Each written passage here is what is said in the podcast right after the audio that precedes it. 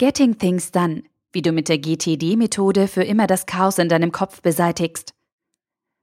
Ein Artikel von studienscheiß.de verfasst von Tim Reichel. Dein Kopf ist voll. Täglich musst du an 1000 Dinge denken. Heute Nachmittag noch Vorlesung, danach muss das Buch zurück zur Bib. Später noch einkaufen, dann ab zum Sport und den Dozenten per E-Mail nach der nächsten Prüfung fragen. Morgen ist das Treffen mit der Lerngruppe und übermorgen ist der Geburtstag von. Jeden Tag prasseln hunderte Informationen auf dich herein, die du irgendwie aufnehmen, verarbeiten und bewerten musst. Wir ertrinken förmlich in den Möglichkeiten, die uns offen stehen und werden von viel zu vielen Aufgaben überschwemmt. Doch was passiert mit all diesen Informationen, Terminen und wichtigen Erinnerungen, die du nicht vergessen darfst? Sie wuseln in deinem Kopf herum und sie blockieren dich. Wenn es dir auch so geht und du manchmal das Gefühl hast, von deinen Aufgaben und Pflichten überrannt zu werden, brauchst du ein System zur Selbstorganisation. Am besten noch ein einfaches. Ich hätte da was. Getting Things Done. Die Getting Things Done Methode, kurz GTD-Methode von David Allen, hilft dir beim Organisieren und Entwirren deiner Gedanken. Die Methode besteht vereinfacht daraus, dass du alle Aufgaben, Ziele, Termine und Deadlines aufschreibst und ordnest. Getting Things Done sorgt dafür, dass alles, an das du denken musst, aus dem Kopf verbannt wird. Dadurch bekommst du Klarheit und hast den Kopf frei für das Wesentliche. Alles andere steht dann auf deiner To-Do-Liste und belastet dich nicht mehr.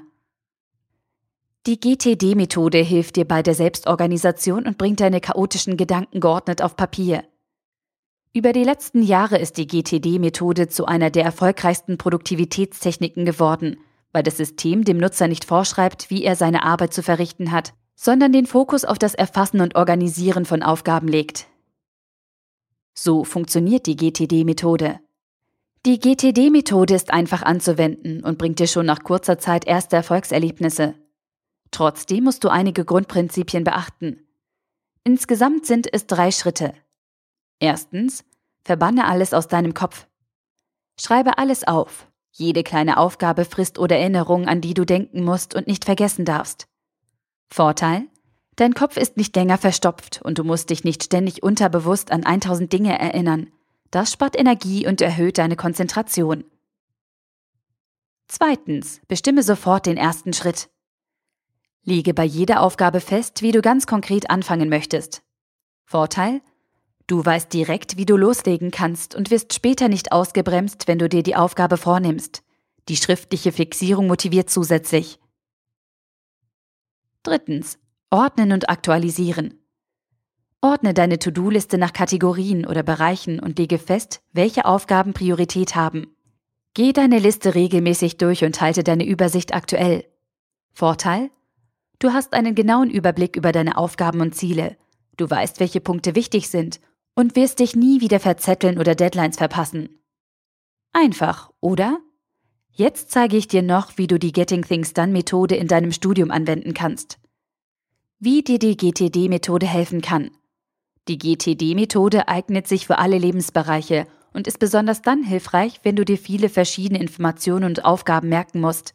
Damit ist diese Technik ein hervorragendes Konzept für Studenten, die in kurzer Zeit ganze Berge an wichtigen Informationen aufnehmen müssen und phasenweise im Studium von wichtigen Aufgaben überschüttet werden.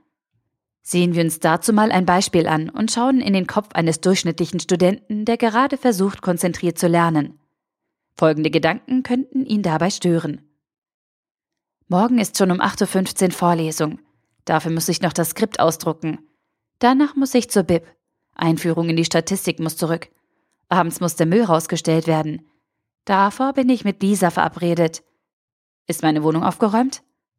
Wann ist eigentlich der zweite Prüfungstermin? Später plane ich meinen nächsten Urlaub in Spanien. Sarah kennt ein schönes Hotel. Wie hieß das nochmal? Das Diagramm auf Seite 54 verstehe ich nicht. Dazu schreibe ich dem Dozenten später noch. Morgen läuft wieder Neo Magazin Royal. Nächsten Mittwoch fällt die Vorlesung aus. Übermorgen endet die Anmeldefrist, nicht vergessen. Ich muss zum Zahnarzt. Chaos. Unmöglich bei so vielen Gedanken, die zum Teil gar nicht miteinander zu tun haben, klar zu denken. Aber mit der GTD-Methode bringst du Struktur in diesen Wirrwarr. Und zwar so. Uni. Vorlesung fängt morgen früher an, 8.15 Uhr. Skript ausdrucken, PDF auf USB-Stick. Buch zurück zu BIP. Einführung in die Statistik.